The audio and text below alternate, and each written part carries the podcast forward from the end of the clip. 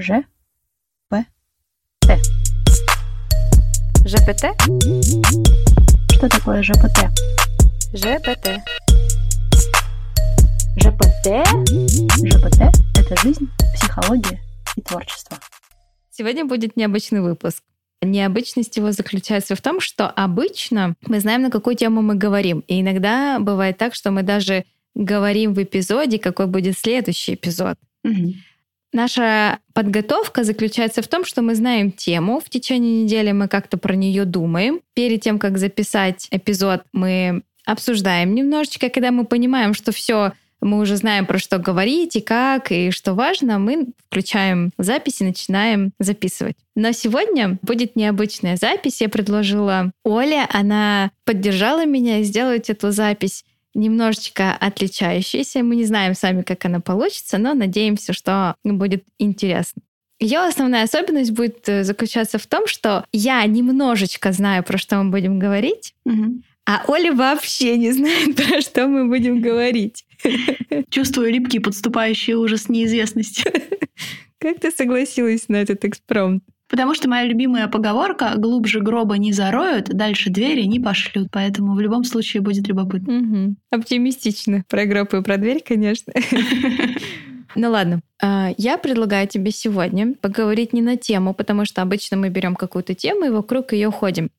А, Я предлагаю взять в качестве обсуждения состояние, которое есть у человека, которое он испытывает в те или иные моменты дня, года, жизни. Одна из идей заключается в том, чтобы попробовать описать это состояние, потому что иногда люди, и я в том числе, думаю, и ты, мы даже не можем объяснить. Мы придумываем метафоры, подбираем слова. И мне кажется, было бы интересно попробовать этому состоянию дать вот такой вот шанс быть каким-то образом обозначенной, описанной. То есть это будет первая часть э, подкаста.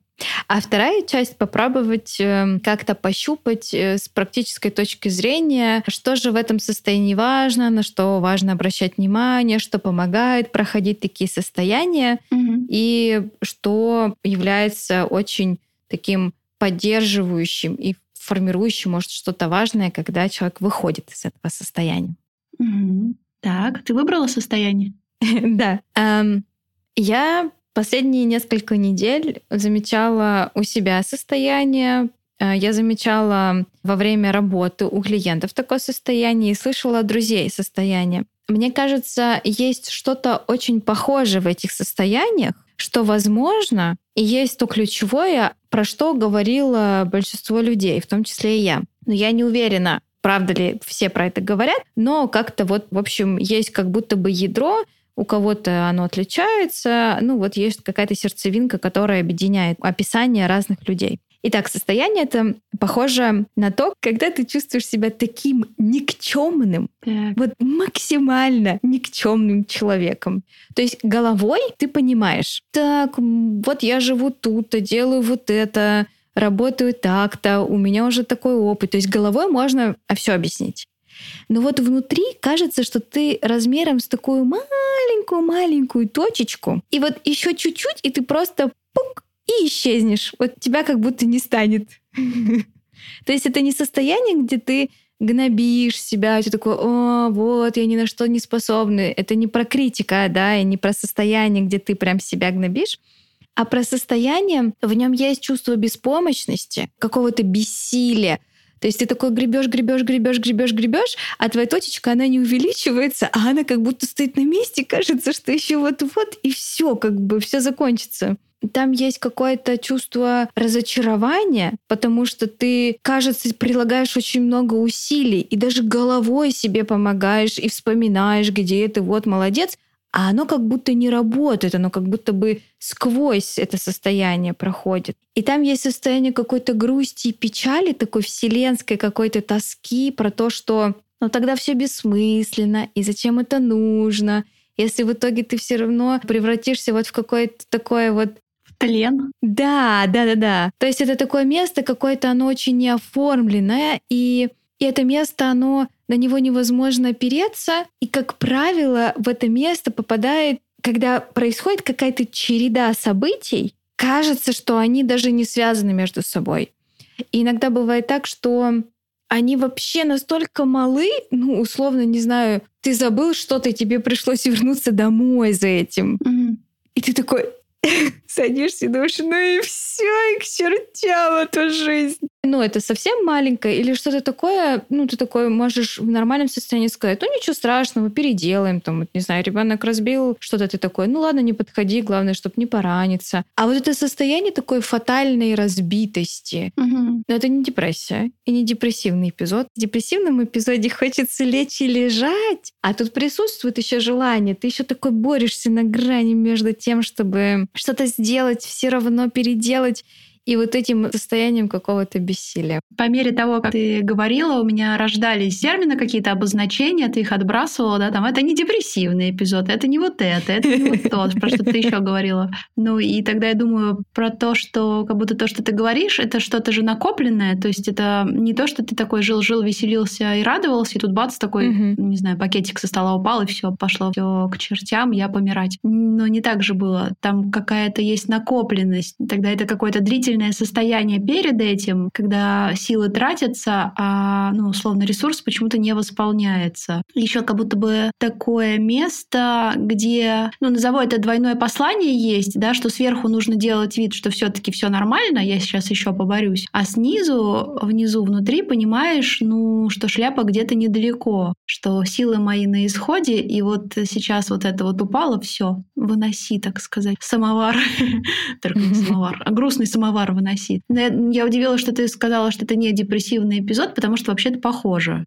Я думаю, что мне хотелось именно отделить депрессивный эпизод, когда, правда, человек уже ничего не может делать, он лежит и смотрит в потолок, и его, правда, уже ничего не пронять. То есть э, внешне он, правда, этот человечек еще может выглядеть э, жизнеспособным. И за счет того, что он как-то жизнеспособно выглядит, и есть вот это как бы такой флер ощущение того, что ты еще не в депрессивном эпизоде.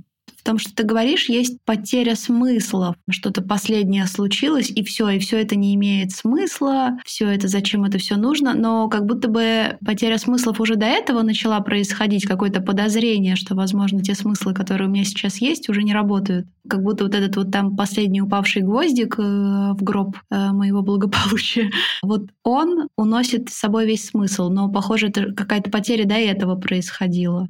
Я подумала про то, что когда бывает, знаешь, приходят клиенты новые э, в терапию с идеей о том, что сейчас там что-нибудь поправим, вот заживут и как, зашибись Мгм. будет. И это как-то звучит часто там, что, не знаю, там, э, как будто бы это не то, чего я хочу, там как-то вот что-то тут что-то вроде происходит, а удовлетворения нет, вроде бы я живу жизнь, но как-то удовольствия не получаю, и непонятно, зачем мне это нужно. И он такой говорит, ну мы так посмотрим сверху, ну он предполагает в голове, да, там сейчас быстренько Мгм. что-нибудь поправим, и начнется веселье, удовольствие и сплошные танцы. А ты там задаешь пару вопросов, и вдруг вот эти все наносные ценности рушатся. Ты видела наверняка это, да, так просто сидит разрушенный Мгм. человек. А новые пока еще не сформированы. Они сформируются. Это такой момент, когда старое разрушилось, э, сидишь на руинах, а нового пока нет, и он тяжелый. Но это временно, они начнут выстраиваться. Вот после первого шока потихоньку они начнут выстраиваться через э, понимание там, а чего я хочу, а что мне нравится и не нравится. Там. А вот мне сказали там, что нужно в 20 лет 5 детей иметь, а точно ли я этого хочу? Ну, то есть такое сверение наносного с тем, что у меня есть на самом деле.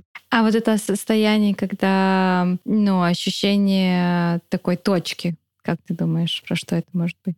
Точки, что дальше ничего не будет. Мгм. Как будто бы я думаю про две вещи. С одной стороны, про сужение сознания, когда такое уже кризисное состояние, да, и это точка, когда я хочу совершить Роскомнадзор, или это про что эта точка? Или точка это, что это что-то умерло, что было до этого важным, то есть это закончилось. Тут, я думаю, много может быть нюансов. Я думаю, что можно подождать в этой точке, посмотреть, что там на следующее утро будет, да, и э, исходя из этого обращаться за помощью или какие-то там искать постепенно, ну или признать, сначала признать, да, что старые смыслы больше не работают. Это должно быть признано и отгоревано, получается. Получается, что есть несколько процессов. С одной стороны, есть какая-то усталость, причем она накопленная. А второе, есть ощущение потери каких-то смыслов. Мгм. Но потери еще не до конца, потому что отгоревать их как будто бы еще невозможно. Дальше Есть жизнь, которую человек живет и которую ему нужно продолжать жить. Но если он, а, уже устал, и если он соприкоснется с потерей этих смыслов, то ему придется горевать. А как мы знаем, горевание — это явно не бодрый процесс, где ты продолжаешь что-то делать. И получается, чтобы до конца не разрушиться, есть что-то, что еще важно сохранить. Какие-то условно нарциссические, ну, когда есть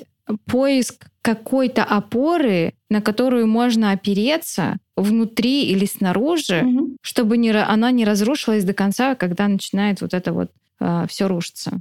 Можешь примером привести, попробовать?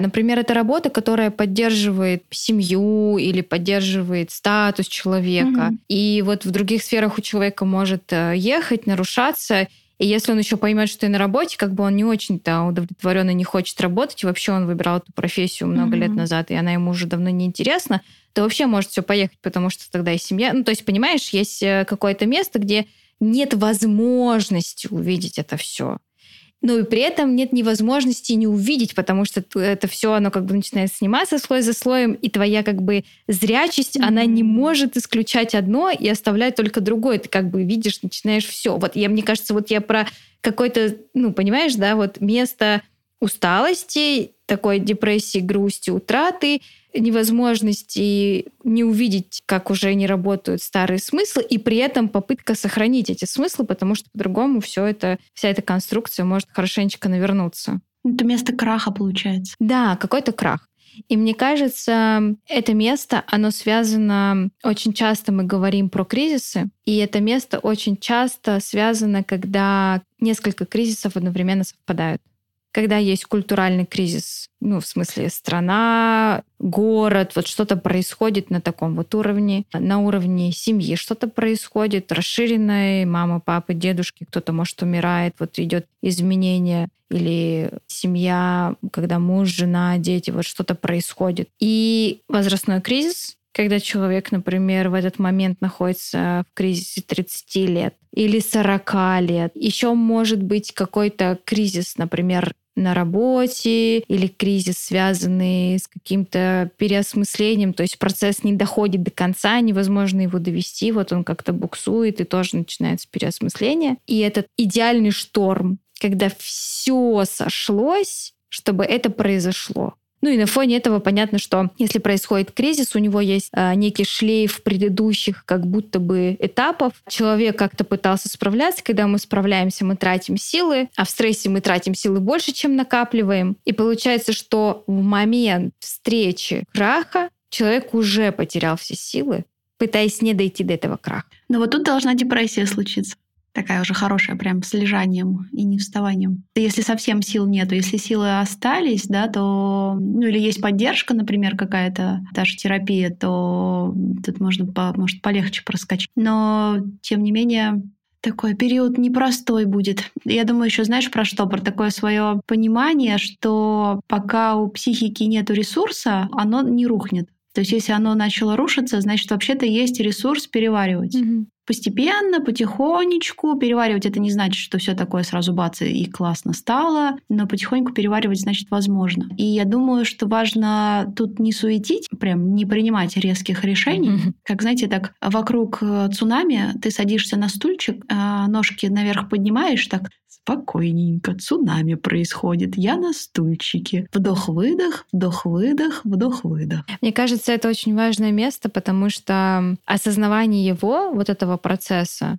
да, в конечном счете такой расклад, он приводит либо к каким-то очень сильным нервным срывам, потому что уровень страха, попытки контролировать, невозможность контролировать, она истощает и вызывает еще больше напряжение, что в свою очередь дает э, вот эти вот вспышки агрессии или вспышки очень большой тревоги, ну вот что-то такое, что уже неконтролируемое, оно похоже на такую небольшую истерику. Причем такую, возможно, регулярную. Может, панические атаки, если человек эмоционально не может выражать в виде каких-то чувств типа ярости, да, или страх не может проявлять, то, скорее всего, это паническая атака будет. То есть что-то связанное с тревогой очень сильно повышенной. И второй момент — это депрессия. То есть это место такой невозможности и осознавания невозможности. И мне кажется, что это такая точка, где, ну вот знаешь, как когда машина начинает заносить на гравийной дороге, машина теряет управление, потому что пропадает сцепление с дорогой. Угу. И как раз-таки аккуратное вождение, то есть понимание, что машину несет, не нужно делать резких поворотов, не нужно резко газовать или тормозить, ну, в зависимости от того, какая ситуация. Ну вот если представим, что ее просто повело, да, и руль можно плавно поворачивать в одну или в другую сторону, и газ плавно нажимать или отпускать, в зависимости там переднеприводная или заднеприводная машина, то это может помочь не доводить до пика, внутри которого могут возникнуть разрушения которые э, могут приводить к каким-то очень сильным последствиям, когда mm-hmm. люди, ну, правда, много лет находятся в депрессиях тяжных, тяжелых, или когда панические атаки не проходят, и только сильно действующие какие-то препараты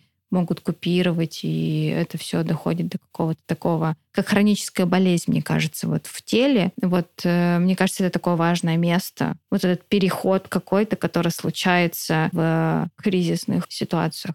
Я думаю, еще знаешь, про что? Про метафору тонущего человека. Ну, когда начинаешь паниковать в воде, очень быстро воздух теряется, и тело не держится на поверхности. И там важно расслабиться и набрать в грудь воздуха и удерживать его, ну и спокойно двигаться. Плавные движения, на самом деле, э, помогают быстрее э, там выплывать и лучше держаться на воде. И я думаю про это как вот про то место, где, когда начинается в нескольких местах рушиться, люди, ну даже если оно на, на начало рушиться где-то в отношениях, в работе, там и еще где-то, это не значит, mm-hmm. что все отношения рухнут. Ну, какие-то, может быть, и рухнут, а какие-то вообще-то перестроятся. И если не торопиться, не, под, не торопиться рубить с плеча, там говорить, все, тащи документы на развод, пилим детей, там, кота растягивай в разные стороны, но то тогда немножечко уляжется, и что-то из этого вообще-то может родиться новое, другие отношения. Ну вот я думаю, что дать себе время вообще в этом процессе изменений. Хочется же удержать, да, там хочется все сделать, чтобы удержать. Просто вцепиться во все, так все, никто не двигается, ничего не меняется, мы замерли, и это будет так всегда. Но вот где-то отпустить, э, не держать и немножечко вот позволить себе расслабиться в этом угу. ужасе перемен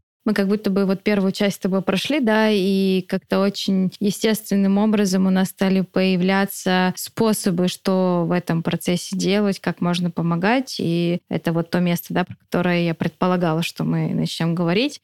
Можешь ли ты, ну, ты говоришь, очень важно расслабиться или важно отпустить? Понятно, что важно. Есть эта фраза смешная. Вообще это невкусно, но по сути вкусно. Ну вот как бы говорим мы хорошо, но как бы непонятно. Ага. Понимаешь, э, мне кажется, что может быть найти какой-то момент, что-то понятное, простое, что может человеку, возможно, слушающим сейчас этот э, выпуск, и осознающим себя вот где-то в эпицентре, ухватиться за эту мысль, за эту метафору, за это какое-то действие, которое он сможет сразу же, возможно, применить. Слушай, мне вот как раз кажется, что здесь не про действие, а здесь можно разрешить себе не действовать. А, я думаю, что особенно не просто людям в таких ситуациях, которые очень контролировать привыкли, там прям хочется все проконтролировать. И вот это вот место, где немножко себя убрать, придержать свой mm-hmm. контроль и не контролировать это вот место, чуть-чуть отступить на шаг назад, и там просто дышать и так думать, так, вот сейчас так, где границы того, что я могу? Я могу вот это, вот это, больше я не могу. Ну, как-то очерчивать внутри себя границы своих возможностей мне, мне обычно помогает. Я думаю, так, вот тут я повлиять могу, вот эти действия я сделала, все, вот дальше я уже не могу, дальше уже не моя ответственность. Очень грустно, но ответственность не моя.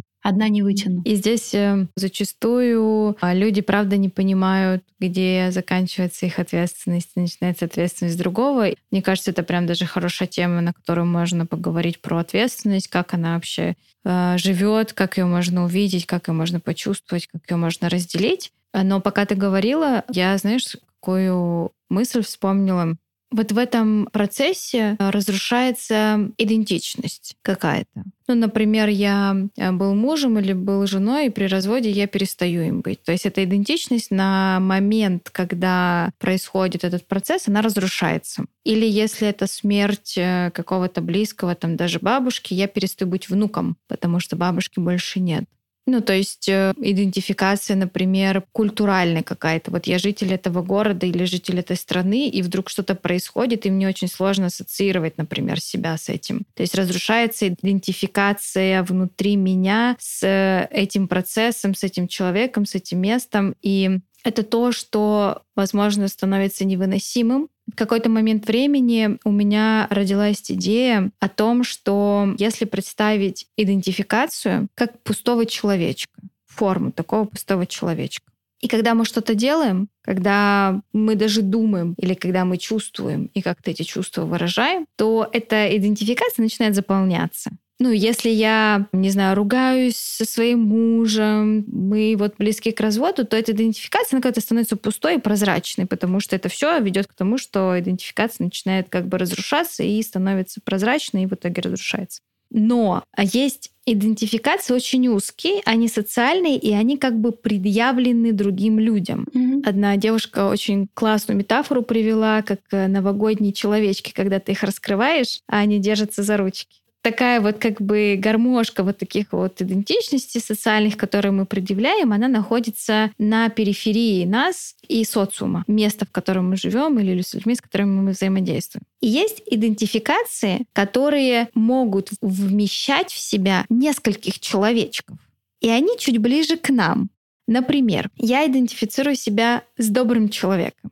Я могу быть доброй женой, доброй мамой, я могу быть добрым другом, но при этом я добрая. То есть это идентификация, которая больше, и она ближе ко мне, то есть она как бы отражает больше мою суть. И она как раз-таки заполняется как бы одновременно и когда я жена, и когда я мама, и когда я дочка, и когда я друг, и когда я просто прохожий, который помог человеку перейти дорогу или сумки какие-то тяжелые перенести. То есть любое действие, которое я могу совершить, и которое вот как раз-таки ответственность зависит только от меня. И мне кажется, что вот в этом процессе разрушения и краха разрушаются наносные внешние идентификации и страдают, возможно, какие-то фундаментальные mm-hmm. идентификации.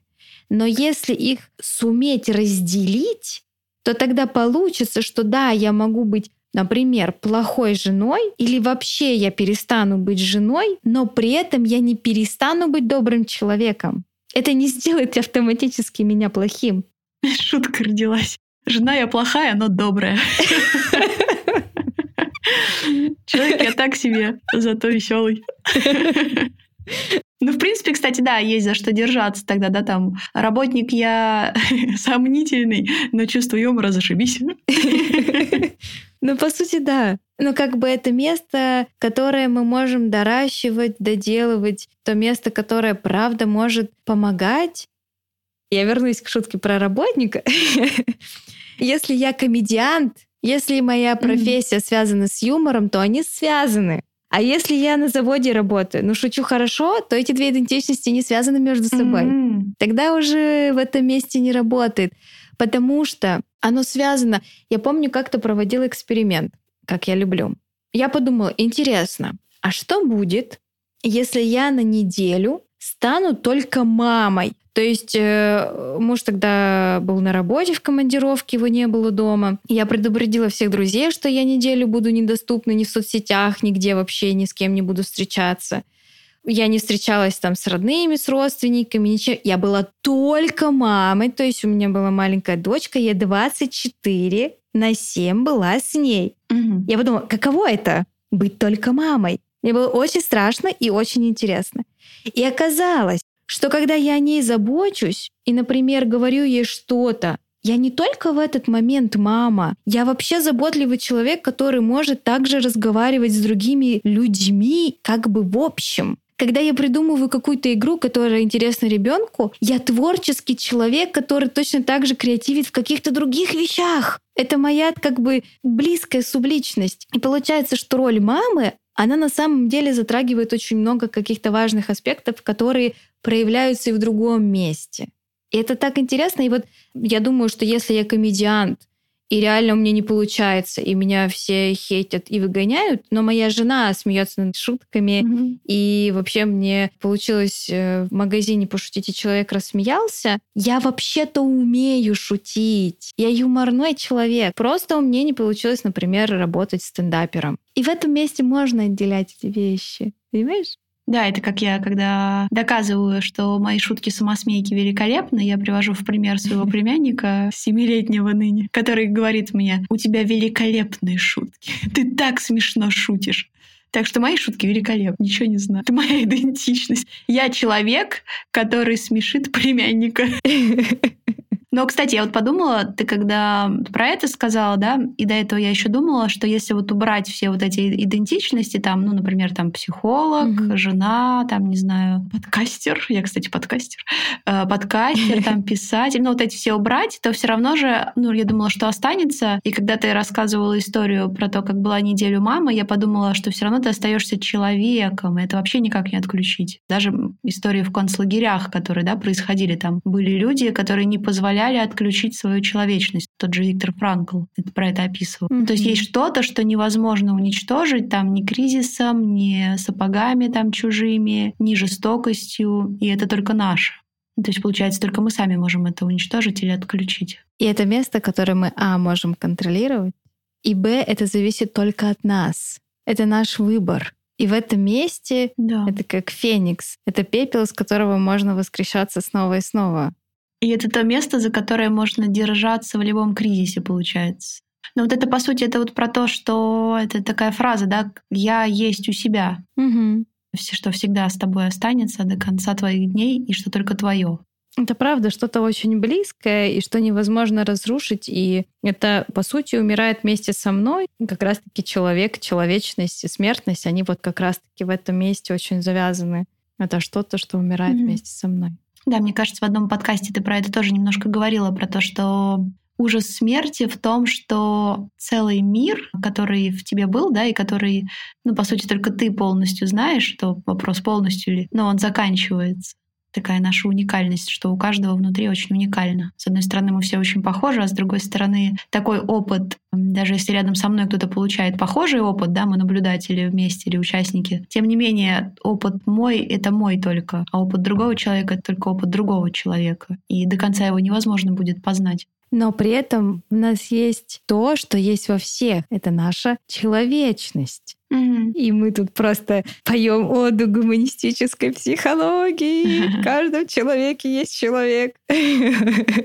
Но это правда так и есть. И Франкл, когда писал книгу «Скажи жизни да», он очень э, описывал вот это место, когда он проходил э, концлагерь, и для него было болезненно момент, когда охранник, он уже был обессилен, и они рыли, по-моему, какую-то траншею, и охранник не подошел к нему, чтобы его пнуть, а он кинул в него камень. И его это расстроило, потому что это было нечеловечно в том смысле, что это было похоже на жест к собаке, да, а не к человеку. Это вот прям такое тонкое место. Понятно, что там и хуже происходили вещи. Ну вот мне кажется, на этом примере просто видно про вот то, что мы можем видеть в себе и то, что мы можем видеть в других людях. Это правда есть. Ну, зависит, конечно, от психического расстройства, но мы не будем уже углубляться. Да, вот я тоже думаю про некоторые психические расстройства, но если мы там берем условную норму, там, да, когда человеческое все-таки есть. Ну да. Я думаю, что правда есть психические болезни, где уже контакт с человеческим, он глубоко потерян. Даже есть не только болезни, есть состояние специфические, вот это состояние толпы. Когда, знаешь, вот это вот э, эксперимент был про то, как э, одних э, людей назначили заключенными, других назначили надсмотрщиками, и как быстро человеческое слетало. Ну вот эта власть, что она делала с этим человеческим. Другой стороны, я знаю, читала про то, что в концлагерях были вообще люди, которые сохраняли свое человеческое, ну, с другой стороны, то есть которые были надсмотрщиками. И это тоже, я думаю, такое очень специфическое переживание, когда ты не можешь противостоять открыто, но... Мы сейчас немножко ушли от темы, но я думаю, что мы как-то очень здорово описали вот этот вот крах и кризис в квадрате и дошли до места, где, правда, это может быть чем-то таким опорным даже в этот момент. Угу. Как будто шелуха слетает. Шелуха слетела, что тогда осталось? Невозможность, да, видеть. Ну, на самом деле, конечно, за этой шелухой может быть не только добрый человек, но и злой, не только такой благостный, но и совсем разный. Но мне кажется, что это все равно про какое-то место важное у каждого человека, который может его заполнять какими-то действиями и решениями и делать выбор самостоятельно. Не потому, что он меня, или потому, что события со мной так, а потому что я выбираю оставаться, или потому что я э, выбираю продолжать фантик класть мусор и считать себя экологичным человеком, как минимум, ну, например.